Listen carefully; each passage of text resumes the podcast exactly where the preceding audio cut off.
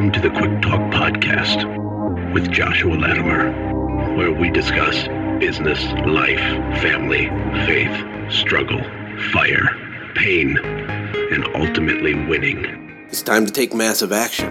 Look, I, I can't work harder on your life or business than you do. It's ultimately all on you. You know, God created all the food the birds would ever need, but He doesn't put it in their nest. You've got to go get it. 10 out of 10 people die. So, how about doing something today that actually matters while you still can? Hey, my friends, welcome to the Quick Talk Podcast. Josh here. I'm super pumped you're with me. You guys have been spoiled this entire last week. I've been interviewing people that you would never otherwise hear about. I'm finding these people under rocks and in crevices. A lot of the relationships I have from the kind of the internet marketing world that I'm in now and some other people I know, I've been really blessed to be able to get some of these people on the podcast. And today is no exception. Today I'm joined by my friend Aaron Stokes.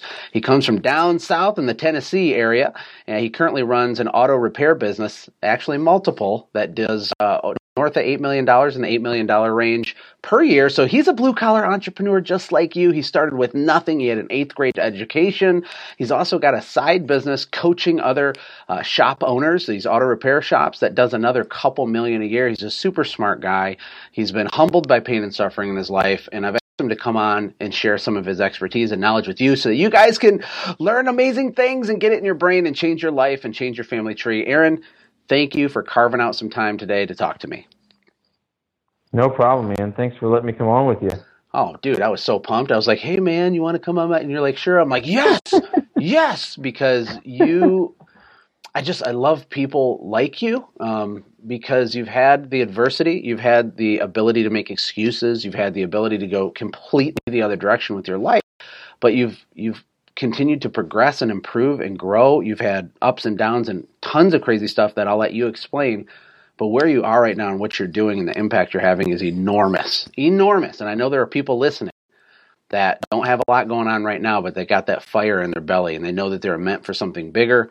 You are that guy. So, can you introduce us to Aaron Stokes and tell us how all this got started in the early days? Well, um, yes, I can. So, uh, back in, let's see, I guess I'm the oldest of six. I'll start with that. I'm the oldest of six. Um, my father and mother got divorced uh, when I was 11 years old. I was that kid looking through the railing, watching his dad leave uh, his mother behind. And my mom had my youngest brother on her hip, and he was one years old or one year old, and she begged him not to leave. And uh, it, it really rocked me as I watched him walk out the door. My grandfather rolled his RV up, parked in our driveway, started living with us, and kind of became my dad. And um, I learned a lot from him. I learned a lot about discipline, um, commitment. Uh, I learned from my dad what not to do, you know.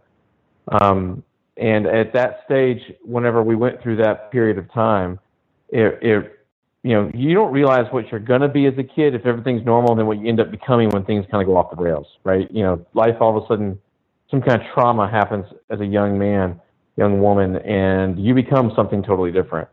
So I was already a bit of a leader, but um, I, I was probably subdued somewhat because we moved a lot. I was a Navy brat. My dad was in the Navy, and I think now I'm in my 43rd, 44th house. Um, wow. And I think even though I only have an eighth grade education, I went to 11 schools um, I've lived in uh, nine different states. So uh, everywhere from Kansas, Texas to Florida to Illinois to Virginia and everywhere in between. Been in Tennessee the longest now, and this is home. So um, I say all that to say that uh, you know my mom needed some money at one point, and I needed money. I wanted to have a car, so she was trying to homeschool me. I rebelled. I started working full time at 15 years old um, helping to pay bills for the family car and uh, um, the household. My mom was living on the poverty level off of child support and cleaning houses with six children. Mm, Met grief. my wife on the internet um, in 1996 in a chat room on CompuServe. Yeah, if any of your if any of your clients have ever heard of CompuServe, and all my friends were like, Aaron, how do you know this this this girl isn't some fat guy eating Cheetos, you know, 60 years old on the other side of the screen? And I was like, I don't, you know, but these pictures look good, so we'll see. And uh, I ended up meeting her at a theme park and uh, called Carowinds out in Charlotte, North Carolina. And uh, I lived in Nashville, it was a seven-hour drive.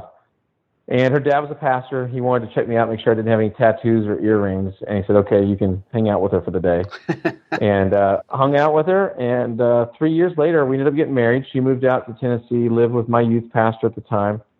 Um, and just so for all the listeners to know, there was a critical point in my life where I didn't know where I was supposed to go. And one of the trips out there visiting her in Charlotte, uh, my car got wrecked and it was a Saab 900 with bald tires, and I flipped over in a ditch.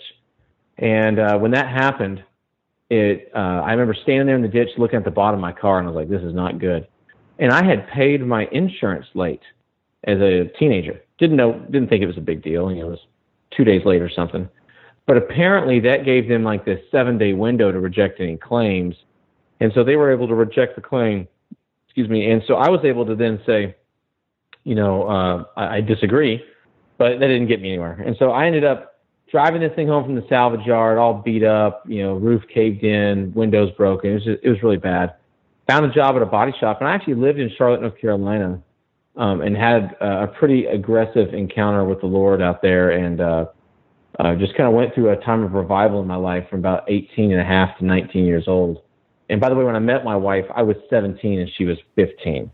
Wow. Wow. I can just, yeah, I'm picturing uh, you downloading the picture she sent you on 56K internet, and uh, it's like one uh, section of the picture is like getting. No, no, no. no. she, she snail mailed me a picture. We wow. didn't no downloading pictures back then. That's great. And, so it uh, wasn't on farmersonly.com that you met her. It wasn't on Farmers Only. That's like the new uh, no, joke no, of you know, it, no, it was not on Farmers Only. I could sing sing the theme song for you though, but it was not on that one. But um, yeah, we yeah man we uh, we met February 3rd of 96, met in person Memorial Day of 96. Uh, our first date was we went and saw, uh, I think the following year or later that fall, Independence Day with Will Smith when it came out. And great movie. I had a stick shift and I tried to get, I tried to get her to, I was like, let me teach you how to drive a stick. And I, it was my way of tricking her to let me hold her hand. She wouldn't have it. So, um, but we had fun and we ended up getting married in, uh, 99 living in a single wide trailer, and I had uh, started listening to a guy named Dave Ramsey. Love Dave. Getting out of debt, and he, Love Dave. Yeah, he's right here in Franklin, Tennessee. Um, and I was a youth pastor for years, and I had met him at a couple of events. Didn't have a relationship or anything, but as a youth pastor, he had had some events um, at his uh, campus here in Cool Springs, and then also uh, the church he was associated with. I was a youth pastor taking my kids to the same the same church camp. We'd share the cost, and so he'd come to a couple of the events. I shook his hand. That was it. But um, I was listening to him on the radio all the time, and his advice was get out of debt. And so I I looked at that car. I owed thirty five hundred on it. So I was like, okay, I need to sell it. So the way I got out of Charlotte with that car was I worked in a body shop for six months, and at night they would let me work on my car for free. And so I did that for six months, and everybody was super impressed with how well the car was built and how strong the steel was. It wasn't the recycled steel you see in a lot of other cars. And so I was like, wow, this is a really cool car. So when I get back, I hear Dave Ramsey talk about getting out of debt. And uh, I was like, well, I guess I'll try to sell it and get out of debt. And so I'll buy a junker and fix that one up. So I sell it and I find one for like sixteen hundred bucks that had a bad transmission in it. And I drove down to Oklahoma, saw my grandfather, and to this day there's a picture in all my shops that has a picture of me in the kitchen tearing down a transmission with him. And I bought my uh, you know my Chilton manual and didn't know anything about cars. I was just one of those guys that just always piddled with dirt bikes and lawnmowers and all that stuff. And I was able to get that transmission rebuilt and made it work. And I sold it. And I did that about 25 times in a row. And everybody started calling me up saying, "Will you work on my car?" And I was just flipping titles and flipping these cars. And so then I opened up a little business in a one-car garage in downtown Franklin. Three months later, I get kicked out of there didn't have tax ID, didn't have anything. Moving to a, uh, you know, I'm off the radar. I don't even think I was paying income tax back then or anything. I mean, it was it was nothing. I was like, I think I was making maybe fifteen hundred gross a month, and maybe netting out of that a hundred dollars if I was lucky. I mean, it was it was horrible. But um, you know, I eventually moved into a barn in my backyard. Um, at the time, it wasn't mine. It was a different guy living in the single wide trailer in front, and I put gravel down this old tobacco barn and found some of that sport court flooring you put together in the back of a basketball court and uh, found some that was used and faded and I put it all together and started working on cars in this barn. And when I jack cars up with the jacks, they break through the plastic into the gravel. And so I'd have to put plywood underneath it where I'd put the jack. And Wow. It was it was brutal. I had I had black plastic hanging in this barn because I had no doors, and the wind would blow, and I had two by fours in the bottom to keep it from blowing around, and I had a wood stove in there to keep me warm. And it blows so hard, those two by fours would fly up and smash the taillights out of cars. And it was, you know, it was bad. It was really bad. This is like a movie, Aaron. This is like I'm just I'm sketching a screenplay out as you're talking. This is insane. I started my so you were married at 20, living in a trailer, doing what you're saying, right? To be clear, because I got I married, got married at 20. at 21, and my wife was 19. Okay, I got married at 20, lived in a trailer, and I started my business with a Chevy, Ca- 93 Chevy Cavalier with a 28 foot Werner ladder strapped to the roof of the car. So like, There you go. I am so fist bumping you as you talk. So keep keep going. I'm with you. So, um, and during that period of time, I was flipping cars. I was painting houses. I was doing plumbing. I was doing drywall. I was doing building decks, doing construction. I was always a man's man, handy guy, and uh, flipping these cars on the side. And I called my stepdad up and I said, "Hey, are we gonna? Can we start a business? I either want to do construction or do cars." And he knew both. He said, "You know what? I just found a job working for somebody else doing construction. I don't think I want to do anything on my own." And I said, "Okay, well, I guess I'm just gonna go do cars."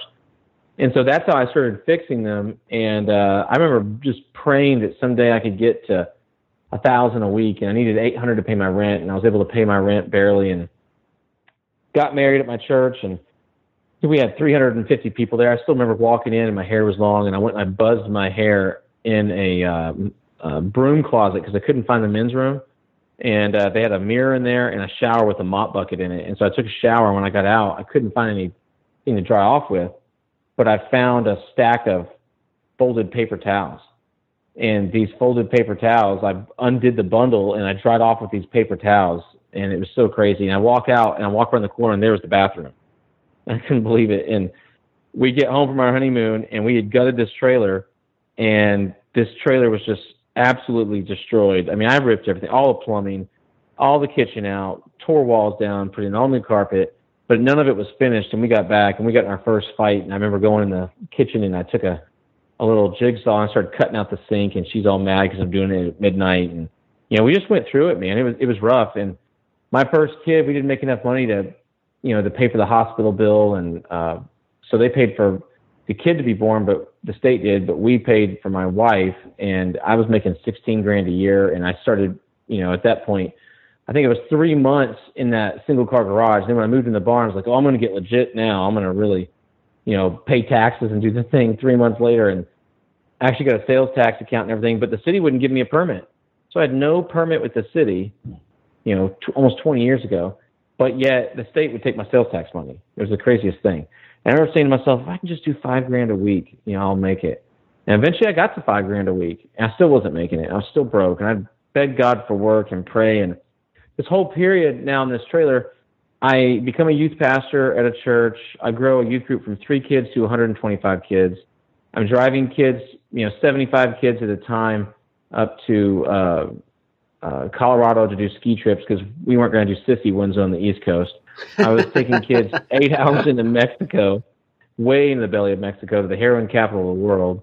Um, taking 65 kids to that. Got my commercial license. Was driving Greyhound buses at the same time running my shop. And then, you know, it all falls apart and the, the church ends up firing me over a disagreement.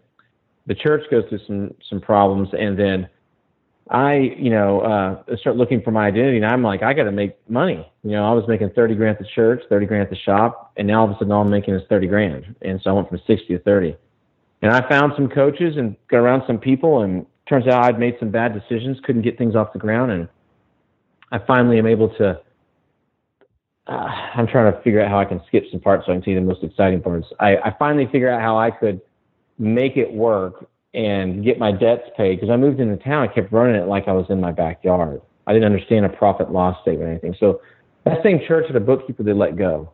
That bookkeeper heard I was looking for somebody, and so she reaches out. She shows up. Her name was Priscilla, and she teaches me how to run a business. She's like, this is how a checkbook works. This is how QuickBooks works. This is how a file box works. This is how you put your logo in the top left of your checks.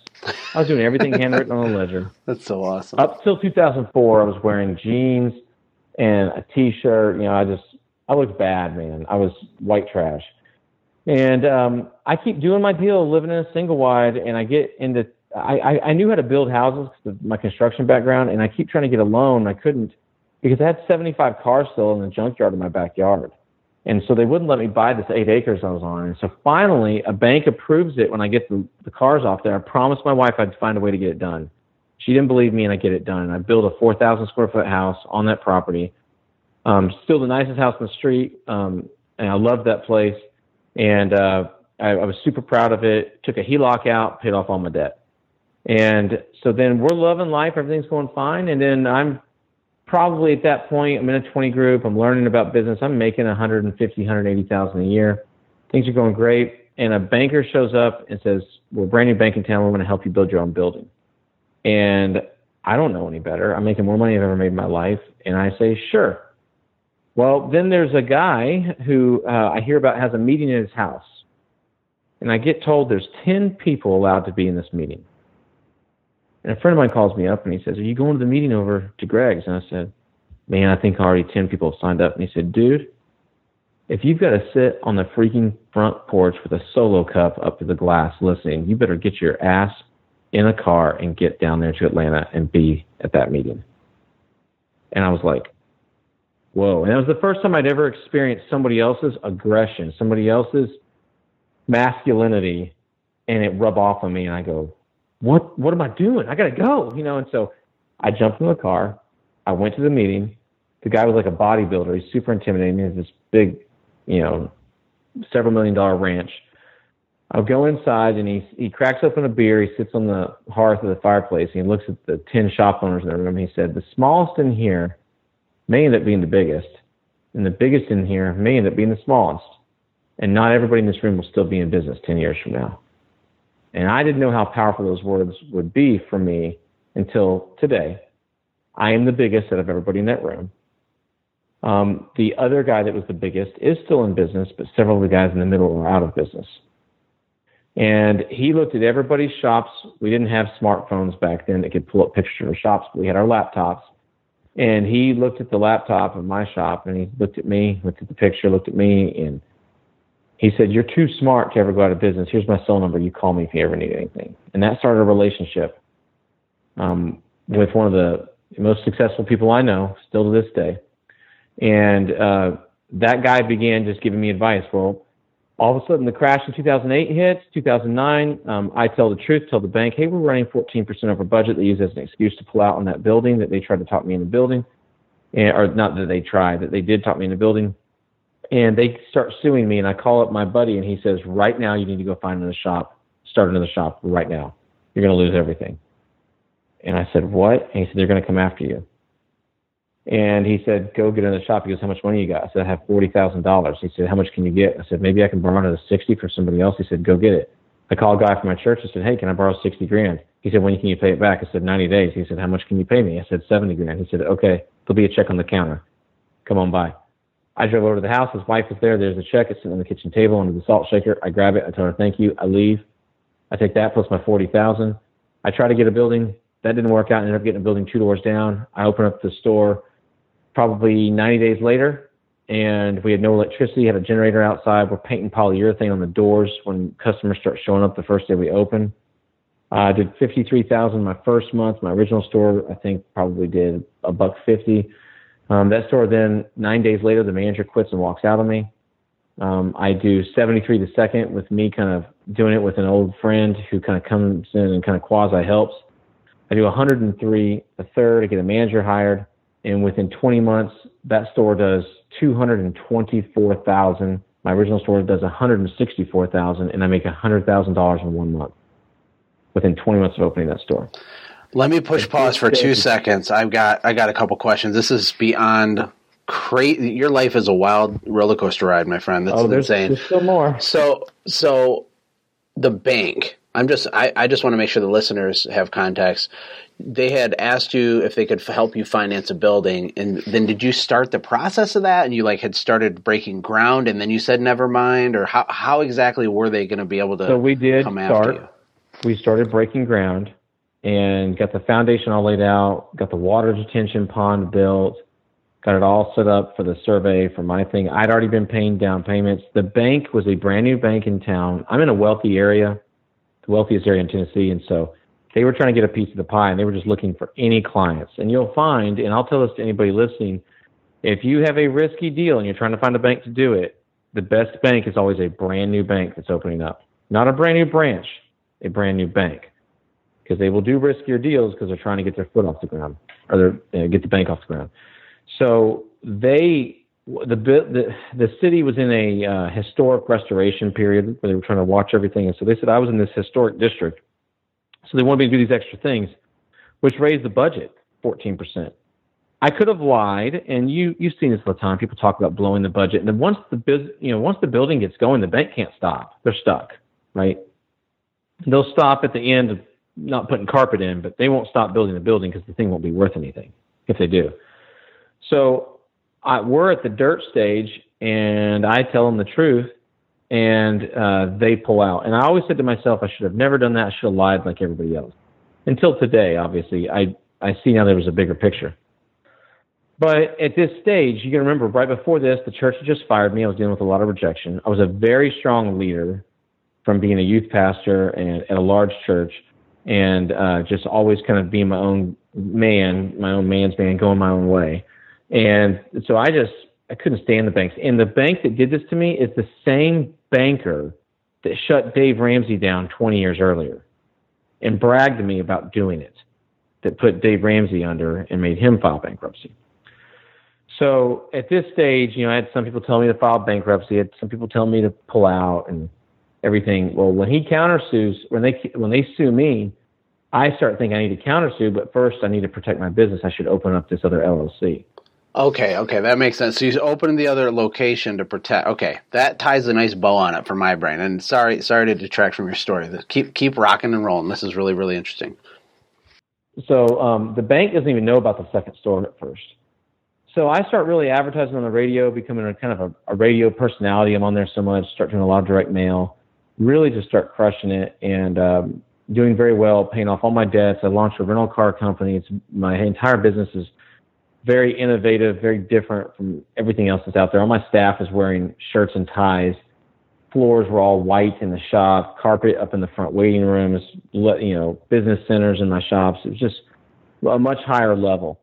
And I paid my buddy back, by the way, in 90 days. Don't want everybody to worry about that. And uh, you know, just did I just did really well. Well, um, as that period goes on, the bank doesn't know still when they're going to get their money, and they're like wanting me to curtail this lot and pay it down. I'm like, I can't pay this lot down. I'm sorry, but it's not happening. And uh, you know, we're 2009, 2010, really we're in the, the absolute valley of the mess that you know we all went through eight years ago. And so I'm at that stage, and I'm just going, okay, what's next? And I find a third location, and this was in a blue collar area. I go open the third store, and when I get the third store open things start rocking uh, there, and I decide that it would be super smart of me to go open up a car dealership. And I think, you know, I don't want to keep, you know, this auto repair thing's too easy. I don't want to keep opening up more businesses just because, you know, uh, it's easy. I, I want to challenge it. I don't want to keep driving. I want to be home with my kids more.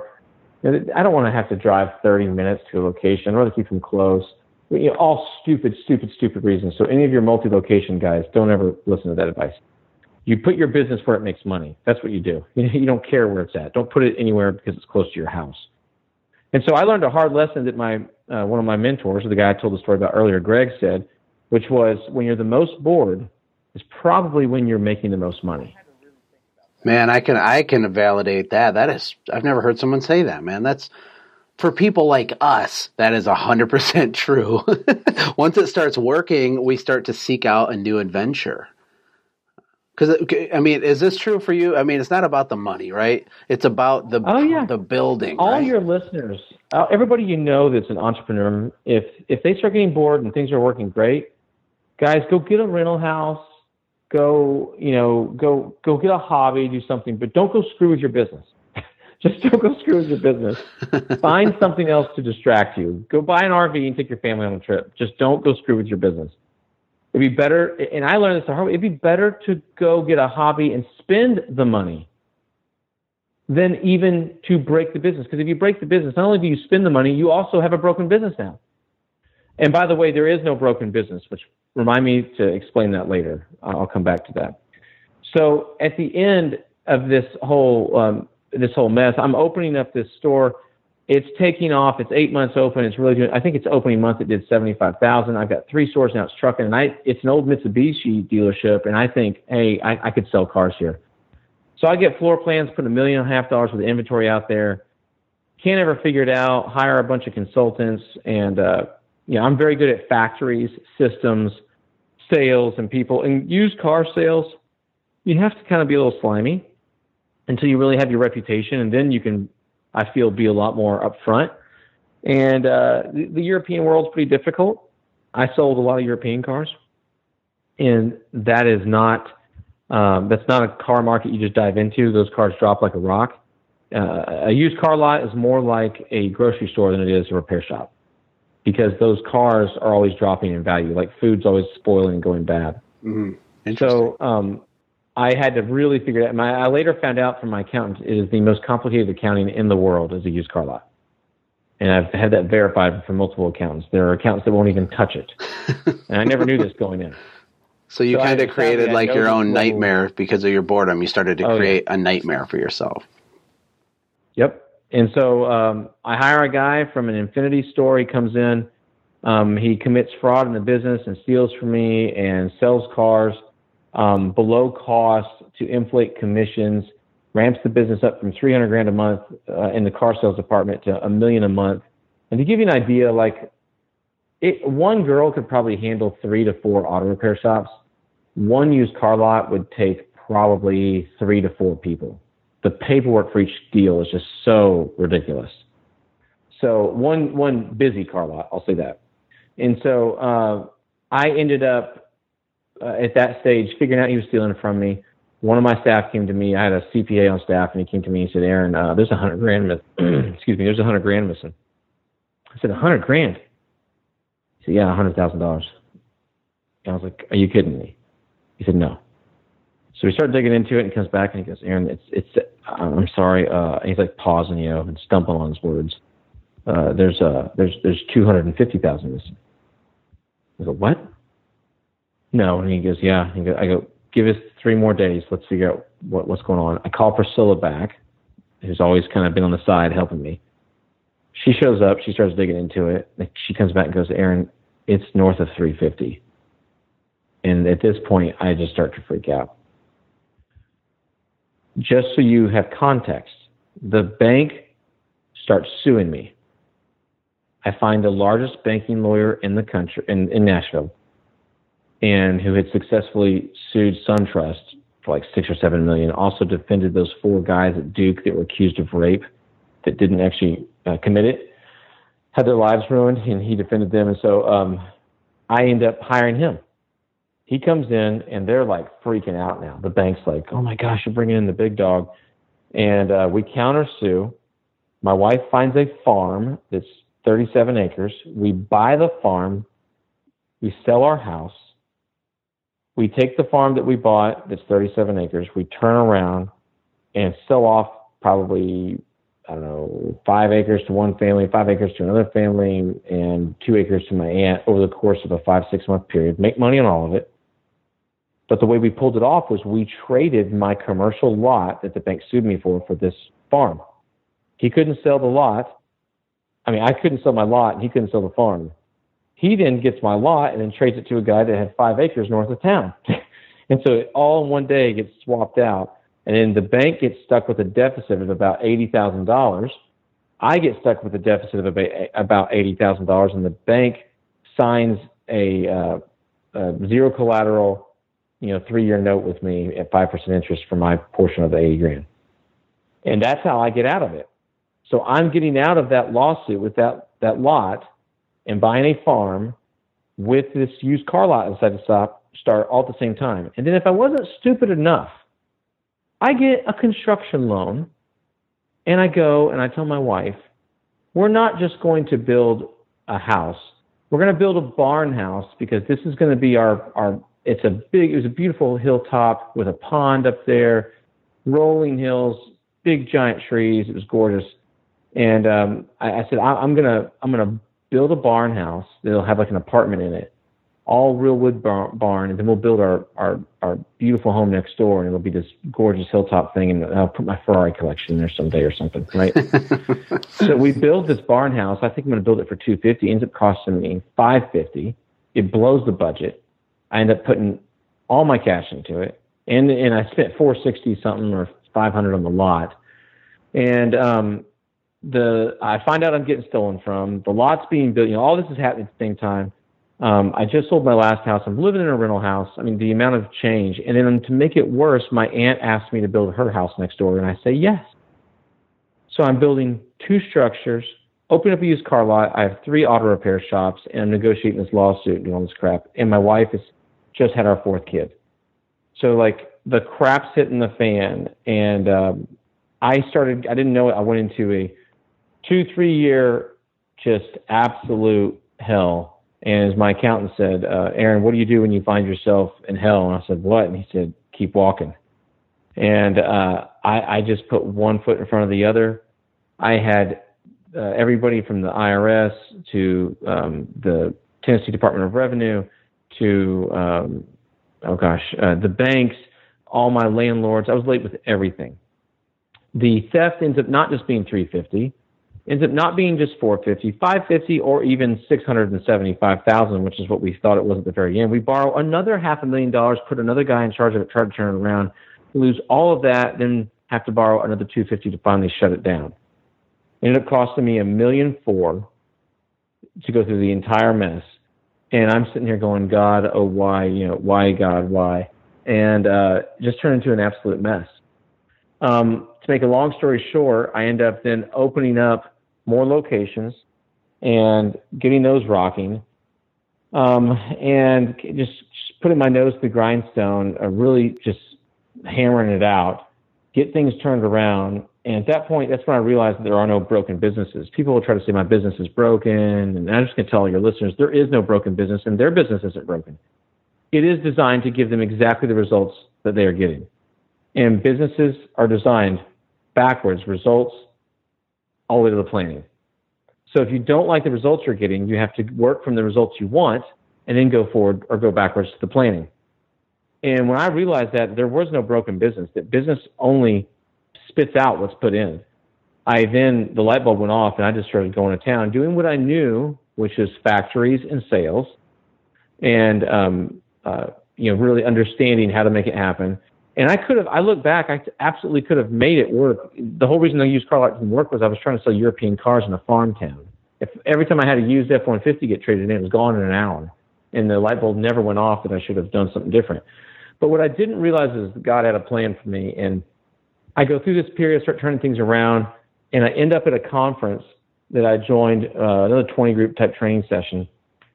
And I'm there and I'm in the back of the room and uh, everybody at the table, I had not told them at the time. I probably had. I have five locations now. I've gotten rid of some, but at the time, I probably had seven, maybe eight. I can't remember. And uh, I'm at the back of the room, and a guy at my table's leading the table, and he says, "Hey, we all need to give our opinion on marketing." They're going to ask us what's up. And this is the very last session of the day. He said, "I'd like to give you the mic." I was like, "No, no, no, I don't want." It. He's like, "No, I'd like you to." I was like, "No." They get to our table. My guy gives his little speech, and then he says, "And Tony here wants to say something." And he hands me the mic, and I'm like, "My name's not Tony." and so I'm a little irritated, and I go on a 90 second rant. And there's a bunch of shops that, and for context, for anybody who's not in the auto repair world, they were all doing about a million a year, maybe 750, which is a small business for us in our industry, and they had been doing that for 10 to 20 years. And so I just went on a rampage for 90 seconds because I was frustrated because I'd been through so much. I was very raw, and you know, I had stores doing much more revenue, and I was frustrated why they were hung up. And I said, if your front door is not bigger, if you're only concentrating on your front door being bigger than your back door, then you're not focused. You need to understand that you have to fix the back door in every business. If you don't keep customers, it doesn't do any good. So I was, I was I've always been very big on that, keeping customers, being a customer collector, if you will mm-hmm. and always blowing them away. And that way I can have lower marketing costs. And uh, I, I, give this little rant. I say a bunch of things. Let's, uh, I won't get into it. It's a lot of auto repair jargon your listeners wouldn't know, but I get done. I hand the mic back. Well, then all of a sudden, the guy goes, "All right, that's a wrap." that's it. And he claps his hands, everybody claps, and the meeting's over. I was like, oh, this is awkward. I'm going to get kicked out of this thing. And by the way, I'd already been kicked out of a peer group probably two, three years earlier. And so I just, I, I'm just being honest. I fired from the church, kicked out the peer group, and I was, I've always been that super really nice guy, but um, people gravitated towards me, and I always ended up with other leaders that felt jealous or were nervous around me or felt that I wanted their job, and I never really did. And so I don't know if it was my immaturity as a young man, and I just maybe said things I shouldn't have said that made him feel that way. Um, but I definitely matured over that period.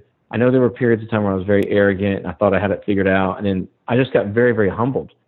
And keep in mind, I got an eighth grade education. You know, I worked work full time at, at 15. I, I don't I don't have any of the college degrees. Everything I know is from reading. So, in my own personal experience. And so, when all this went down, I throw my laptop in my backpack, I zip it up, and I'm turned around facing a, it's like a ballroom in a hotel, and I'm facing the wall. I throw it on my back, and I turn around, and there's 20 guys standing there in a half moon. And I'm like, what the heck? And one of the guys, you know, uh, starts asking me questions. Another guy, another guy, and I just start spitting off answers. And they're like, you know more than the guy up front. Why aren't you teaching? I was like, no. And they go, how many shops do you got? I'm like, I don't know, you know, maybe eight. And they're like, what? Oh my gosh. And so they all just start flipping out and start drilling me for questions. And I just keep trying to just push them away. One of the guys like, how do I get around you more? And I was like, I, I don't do teaching. I don't do that. I was just kind of irritated. Now, granted, I knew I was a good teacher because I had been a youth pastor and I was teaching two, three times a week. And I knew that I could take that with me and I could use that to help these people, but I just wasn't interested. I was too broken. Well, a guy tracks me down, gets the number, my number from someone else, texts me and says, I'm serious. How much would it take to work with you and be around you for three months and have some phone calls? And I said, I don't know, seven grand. I just made something up to make him go away. And I texted it to him. And his response was a picture of his credit card. And I was like, oh crap. And I show it to my wife and she's like, well, I guess you better get to work. so wow. I went and I made a video course of 99 videos, 17 and a half hours of content, launched my little deal. Before you know it, I had 10 clients, then 15. And I, you know, this guy was right on my tail. As soon as I get stuff finished, he'd be, he'd be watching it. When's the next one? When's the next one? And 18 months later, I got almost a, you know, a couple million dollar consultancy that makes me as much, if not more, than, you know, what my auto repair shops make. And my shops are hitting record months they've never hit before. This is just crazy. And, you know, it's, uh, uh, now, you know, my last conference had over 200 people and I'm standing up there and I get done. I go to the back. One of my guys grabs me. He's like, do you realize everything in your life has led you up to this point? All the situations you've been through so you could help every Tom, Dick, and Harry in this audience. And all those youth pastor years where you were leading kids, taking them on trips and running them, you know, into, uh, on events and doing hotels and everything was for this. And so now I run these mastermind meetings and I have no intention of stopping. And, uh, you know, I, I just have a heart and I'm, I'm good at getting in people's heads and, and getting people to, to move, to take action. And there's a lot of things I suck at, but that's one thing I'm very, very good at getting in people's faces without hurting their feelings, but making them realize that they're worth more. They got to step up. And uh, I've skipped a lot. I've skipped a lot of the tears and getting the end of my rope and the, you know the the bad partnerships and all the things that went wrong and almost you know being five hours away from being shut you know shut down, having all my accounts levied and you know, all that stuff happened, and I worked my way through it, all of it. Well, there's there's a quote that I love, and maybe we can kind of pivot the the conversation a little bit after getting your amazingly epic backstory. And I want to like do like a lightning round of just asking you some business stuff from your perspective. But there's this quote that I like, and it's you can always identify a leader because they're laying face down in the dirt with arrows in their back.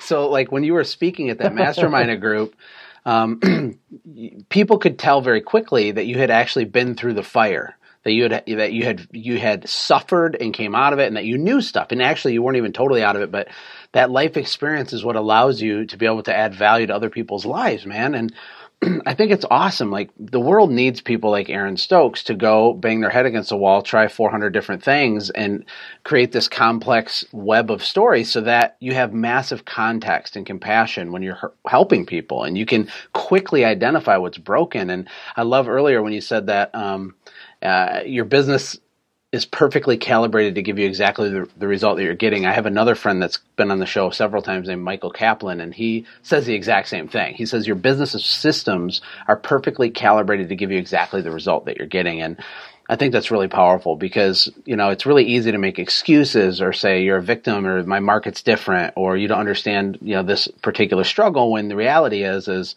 all these businesses have these struggles and there are solutions uh, but you can go the hard way or you can find someone like you and kind of learn from someone that's walked that path. And if i could i took a couple notes too. I want to ask you some questions. So a lot of what, what i think you teach is really in alignment with what i teach on the show and, and some of the digital courses that we that i sell through automate grow sell um, and it has to do with number one, you're not scared to invest in your own education. You kind of glossed over that, but I know you're paying some big money to get in certain rooms. Some of them are good, some of them are bad.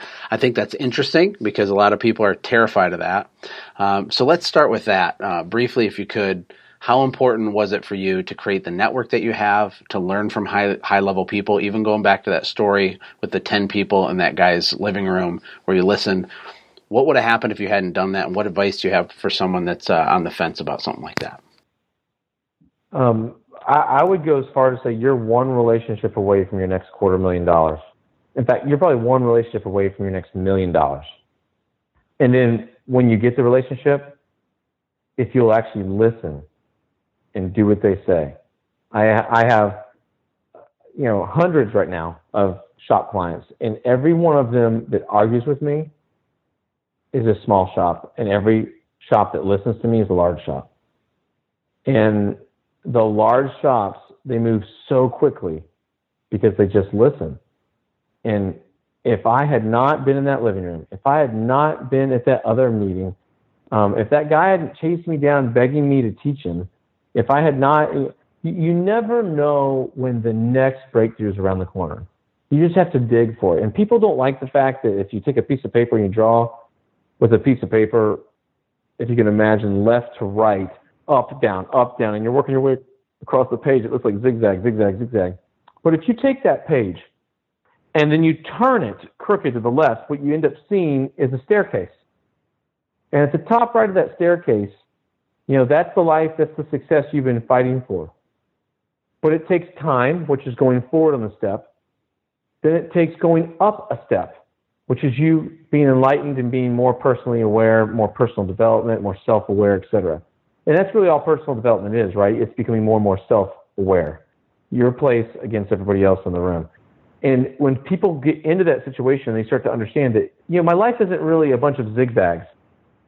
Each one was a calculated step that God laid in front of me because I was searching, because I was looking. And I would tell your audience if they would just keep looking, just fight the good fight, don't stop looking. People get so hung up on that they want the fastest route. Well, the fastest route is through relationships and education. That is always the fastest route, but it won't be straight. But the crazy part is if you were to take your life and bottom left you put zero and then bottom right you put 65 or you know working life we'll say zero to 65 and then your net worth from bottom right being zero to the top right being $5 million or $20 million or $100 million. If you were to take your net worth, it will hover just barely above the line all the way to your 65 and probably around 60 it shoots up, right? When you could have it shoot up way before in your 30s if you just get around the right people. In your 20s if you get around the right people and just do what they tell you to do. Just listen. Don't argue. Don't think you know everything. Don't be stubborn. Just listen. And that's what I was humbled with. That's what I went through. And when I started understanding that really it's not even a smooth curve, it's really that staircase I described, I started seeing that, oh my gosh, that's how I get that's how I get closer to my own heaven. What I think that God has for me to do here on this earth before I go. And if the only way I can get there is to climb those steps, I will cle- I will keep climbing those steps. But see, we don't look at it from that perspective. We look at it from just looking down on a piece of paper and we just go, oh, there's a wrong decision, we self-corrected. There's a wrong decision, we self-corrected. There's a wrong decision, we self-corrected. But hey, even if you're doing that, you're making progress. You're getting from the left side of the page to the right. And so many people don't even get to the middle of the page. Amen. They're afraid to make even a decision. That's true, so, man. I don't know if that helps. Uh, that was That was amazing. That was a great answer. I always say progress, not perfection, or another one I like is massive imperfect action, right? But people are paralyzed by fear. And one way to lessen the fear is by getting information from people with the arrows in their back that have already done it. I mean, come on. I mean, it's common sense in a way. Um, and then the other thing you mentioned earlier, you, you had alluded to the fact that you're heavy on like this, this idea of persuade, per, um, perceived value, or you might not call it that, but this idea that the customer experience, the details like the, the color of the floor on your shop is intentionally different. You're creating a blue ocean. You're creating a different new opportunity for your shop where it's obvious that they're in a, a brand new type of shop that they've never seen before that they didn't even know existed, which in turn, I'm assuming allows you to charge premium prices and serve people at a higher level and take care of your employees better how important with business in general is you know perceived value and focusing on the nuanced details, the minutia of that whole experience from your perspective. Yeah, it's it's everything. Um, it's kind of like there is. People want to say there's no silver bullet, right, Josh? There's no silver bullet. I disagree. There's actually hundreds, and I believe that it's not one change. It's many. It's many changes that makes the experience. So a customer comes into any, let's say somebody on here is a, you know, um, a handyman. Well, if the handyman rolls up in a beat up F-150 and they've got the toolbox in the bed and they've got a, some drywall sticking out of the back and he walks in with a shirt with a logo on it that's faded, an old ball cap, you know, with a fishing hook on it, and uh, a little bit of dip in his mouth and a sun drop bottle in the cup holder, it's not gonna he's not gonna get as many sales. But if he rolls up in an F-150 that's spotless, he on purpose buys tons of knockoff brand polos from rjroberts.com so that he can always have fresh ones around that have his logo because he sees that as part of his brand image. Clean, crisp hats. That truck is always spotless what will he attract? He'll attract customers that are willing to pay for that because what do we all view the contract industry as? It's messy. They don't show up on time. They don't finish anything on time. If you just did that, you'd land more sales. Same thing as the auto industry. It's the greasy, nasty industry. All I was doing was looking for where there's no professionalism. Like in car sales, everybody wears a shirt and tie. In car repair, no one does. And so you just look at your industry and you say, how can I do something? You know, the biggest thing any of us can do is fresh flowers. If your business on the front counter has fresh flowers, that's more important than painting that 70s paneling that's on the wall. It's more important than having the place smell nice. It's more important than having new carpet, anything. It's fresh flowers. And it's a cheap thing. You can go to Costco and buy flowers the last two weeks for 20 bucks, $10 a week. And if you have a couple hundred customers go through there, how many impressions are you making? I mean, if I had a dry cleaner, every dry cleaner I go into, the front lobby is hot because they don't ever put AC up front and it's got those steamers in the back. And people don't think it makes a difference, but it's hot. That front lobby would be super nice. It would be different. It doesn't cost you. It's it's one time capital expense versus over and over and over. Yeah, flowers over and over, but the rest of it's not. You have a little bit of jazz music playing on the front counter when they come in. It calms them down. They don't know why. You know, it's all the little things that just add up cumulatively to create an amazing experience. And they're all silver bullets. That's so but good. if, he, if the contractor just had a hat, it wouldn't sell. If he just had the shirt, it wouldn't sell. If he just had a five o'clock shave, it wouldn't sell. Every contractor should keep an electric razor in his truck on charger. He should show up with his, even if he's got a beard, his neck beard's tight, got a nice crisp line, his hat looks new and fresh. Swap the hat out when you go to walk into somebody's house to make a bid. People get that, you know, these single operator plumbers and electricians, they get so busy uh, my my stepdad does that. I tell him all the time. Don't answer your phone from you know seven in the morning uh, until eleven, and leave a voicemail that says I return all my calls from 11 a.m. to 12:30, and then the, the contractor goes and takes a lunch off site on purpose.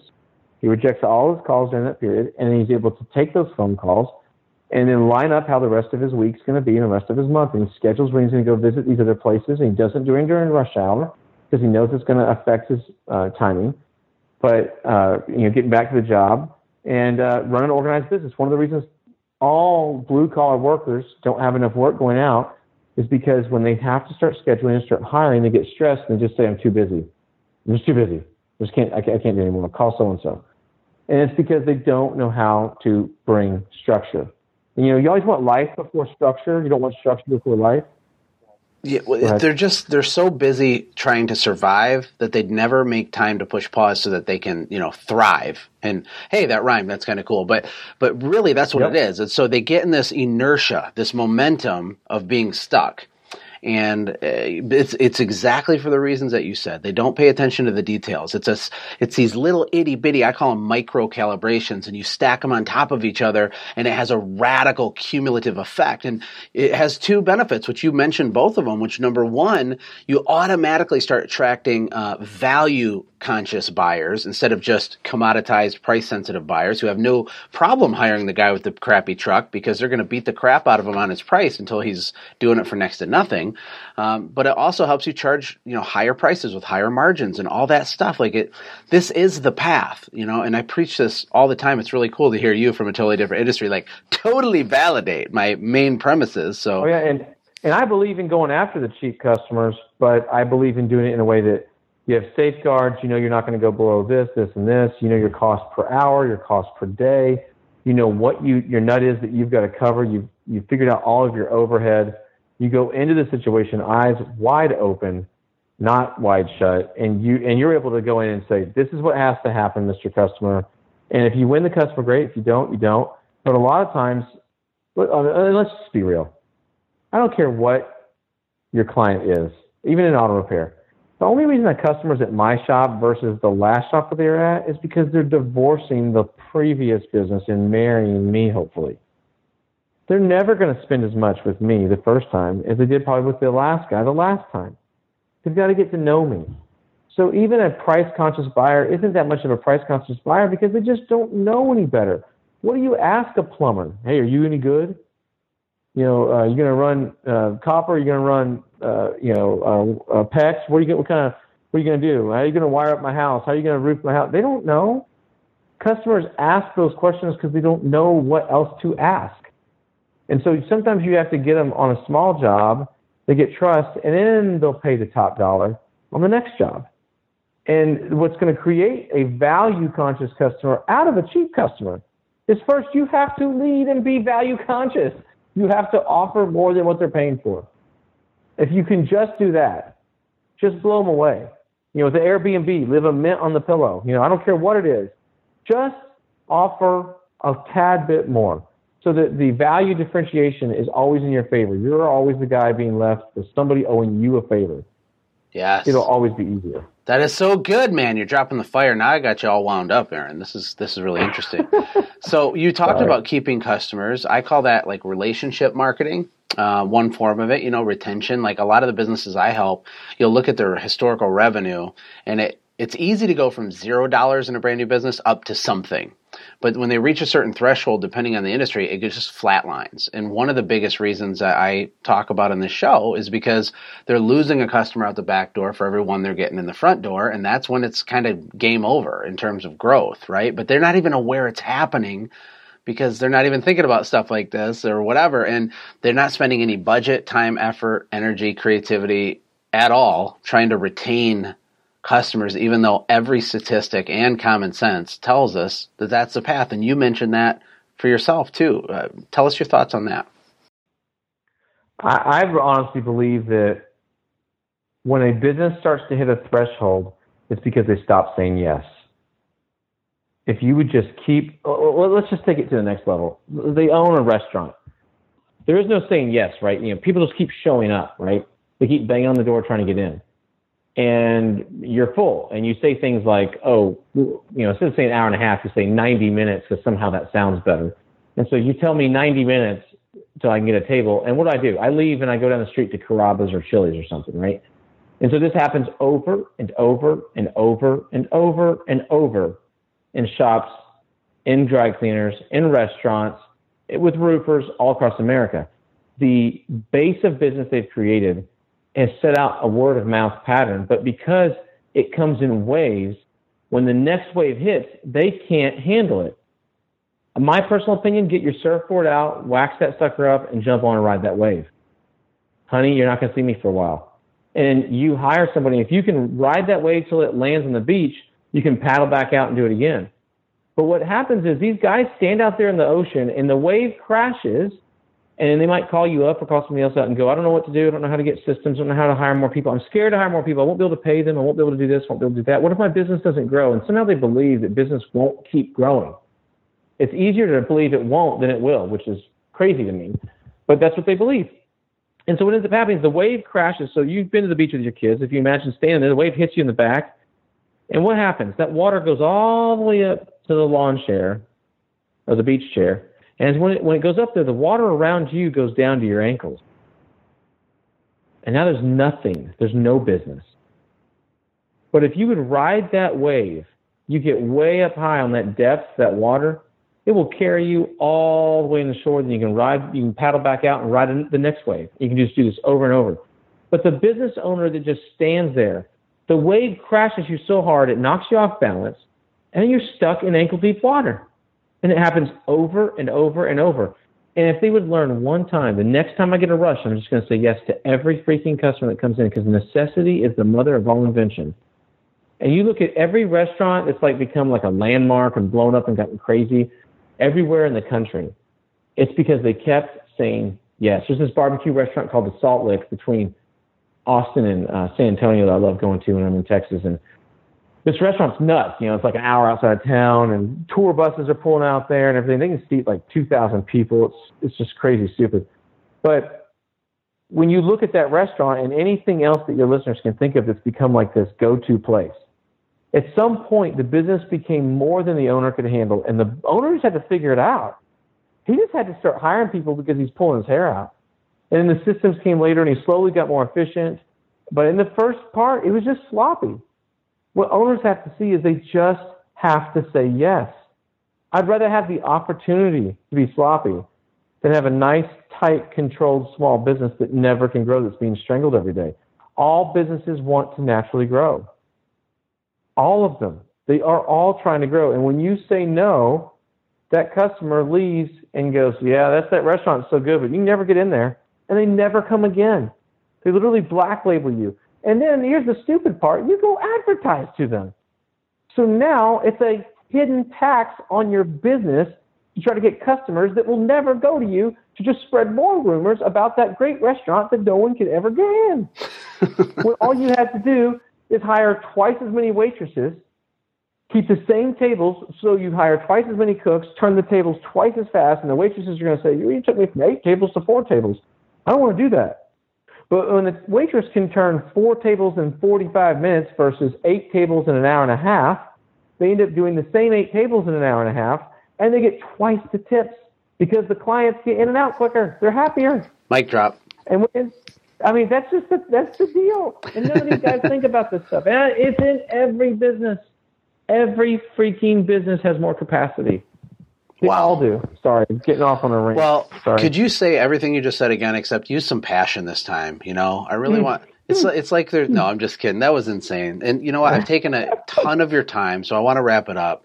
Uh, but I, lo- I loved this conversation. Like the nomenclature, the words you're using, the way that you're describing is all brand new. I have a lot of people from the home service industries on the show, and you know we have like like we have our information. It's like in a silo, right? And then to meet someone like you and to get some nuggets from you is just super fresh and super awesome. Just the way that you're explaining it and articulating it, and on top of that, your story and what you're doing is insane. I mean, eight million dollars with the shops and a two million dollar coaching business. It's it's not normal stuff, but after hearing you explain your story along with your belief systems with capacity and perceived value and paying for your education, investing in networking relationships, like it just makes sense. And for me, all this is becoming even more clear, you know, but for the little guy that's out there still fighting the good fight, that still has a, a long journey to go, um, to close us out, what words of encouragement would you give them uh, to encourage them and what things would they avoid? Any kind of quick tips to kind of close out the show? What do you think? Become a very good salesman and a very good marketer. You can do those two things, you can, even if you're not good at systems, you can hire a systems guy. Even if you're not good at organization, you can buy courses from guys like you and information and books and, and get the systems in there. But you must naturally be charismatic, whether you like it or not, and able to talk to people about what your business does, how it's different, And, and I mean, you can tell I get passionate. I get excited. This is how I talk to all my auto repair clients. I get super excited. They're like, "Holy crap! I got to buy auto repair from this guy. I'm gonna have this guy you know, do the same thing if you sell water heaters. I don't care, but you gotta So just awesome. get excited. I'm, I'm the number one thing I can. If you're talk, if you got some guy who's a roofer, if you got some guy that's a plumber, you said most of them are blue collar. That's I relate to that. You got to understand that everything about you, everything they're watching. So just be enthusiastic. And what is being enthusiastic? What is doing it different? Just take your life and put a highlighter on everything. So my white on my shirt will be whiter than the next guy's. My jeans will be nicer than the next guy's. My shoes, the moment they start looking worn, I'm going to replace them. Because if I'm out selling home services, I got to look the part. If I'm out doing something else, if I'm even my staff, I got to have them looking the part. But I'm going to pour into my team. I'm going to pour into my customers. I'm going to offer more value, and I'm going to get excited and get enthusiastic. Your clients can get as big as they frankly want to get. And if they're socially awkward and not good at talking to people, then more than ever, they need to get in these peer groups and these coaching groups, and around other people and learn that stuff from guys like you. They, they need to do it. The only reason I can talk the way I can talk today, I have an eighth grade education. I have a very, very, very small vocabulary. If you listen to me enough, I say the same crap over and over. Well, not the same crap, but the same, I use the same words over and over. But I've learned with my limited experience in school to be able to articulate things in a way and make it make sense and connect for people. And the light bulb go off. One thing leads to the next thing, which leads to the next thing, which leads to the next thing. And for all you know, you listen to this, which makes you go talk to another guy, meet a guy at a bowling alley. That guy introduces you to some other guy who introduces you know to some girl who then takes you to somebody else. And before you know it, you see the dots all connect, and you go, "Oh my gosh, there's a pony right there. There's my there's my little pony," and you see it. But Yes. you've got to understand the dots are there, and you have to just follow it. And so many people don't want to follow it because they want today's results. Celebrate the small wins right now. Get enthusiastic. If you just get enthusiastic about your little bitty business right now, when you were me, I mean, I was taking business cards and sticking them in every window, getting in trouble on these cars, but I was pushing it. I was excited about my little business. I was niched down. You know, there's riches and niches, and so I was niched on just Saabs. And then Saabs sued me, and then I ended up almost losing everything. I didn't even tell you all that part of the story, but it, I had to understand what I had to do to go after what I had to go after, and it was all about being enthusiastic. Just get excited about life. Why not? Now, what does it hurt to be excited and put a highlighter on your life? What does it hurt? Not a the end of the darn day- thing. Not a darn. Oh, I had to put out more effort. Well, th- you put out more effort, you're going to get way more in return. Just come on, tell, tell your audience they just got to go out and live life. Tomorrow or tonight, I'm going to the lake with my family. We're going out in the boat tomorrow. Go live. Go go live. You have one life. Go live. Man, Sorry, that's I, good. just- I get excited about That's that. That's good. man.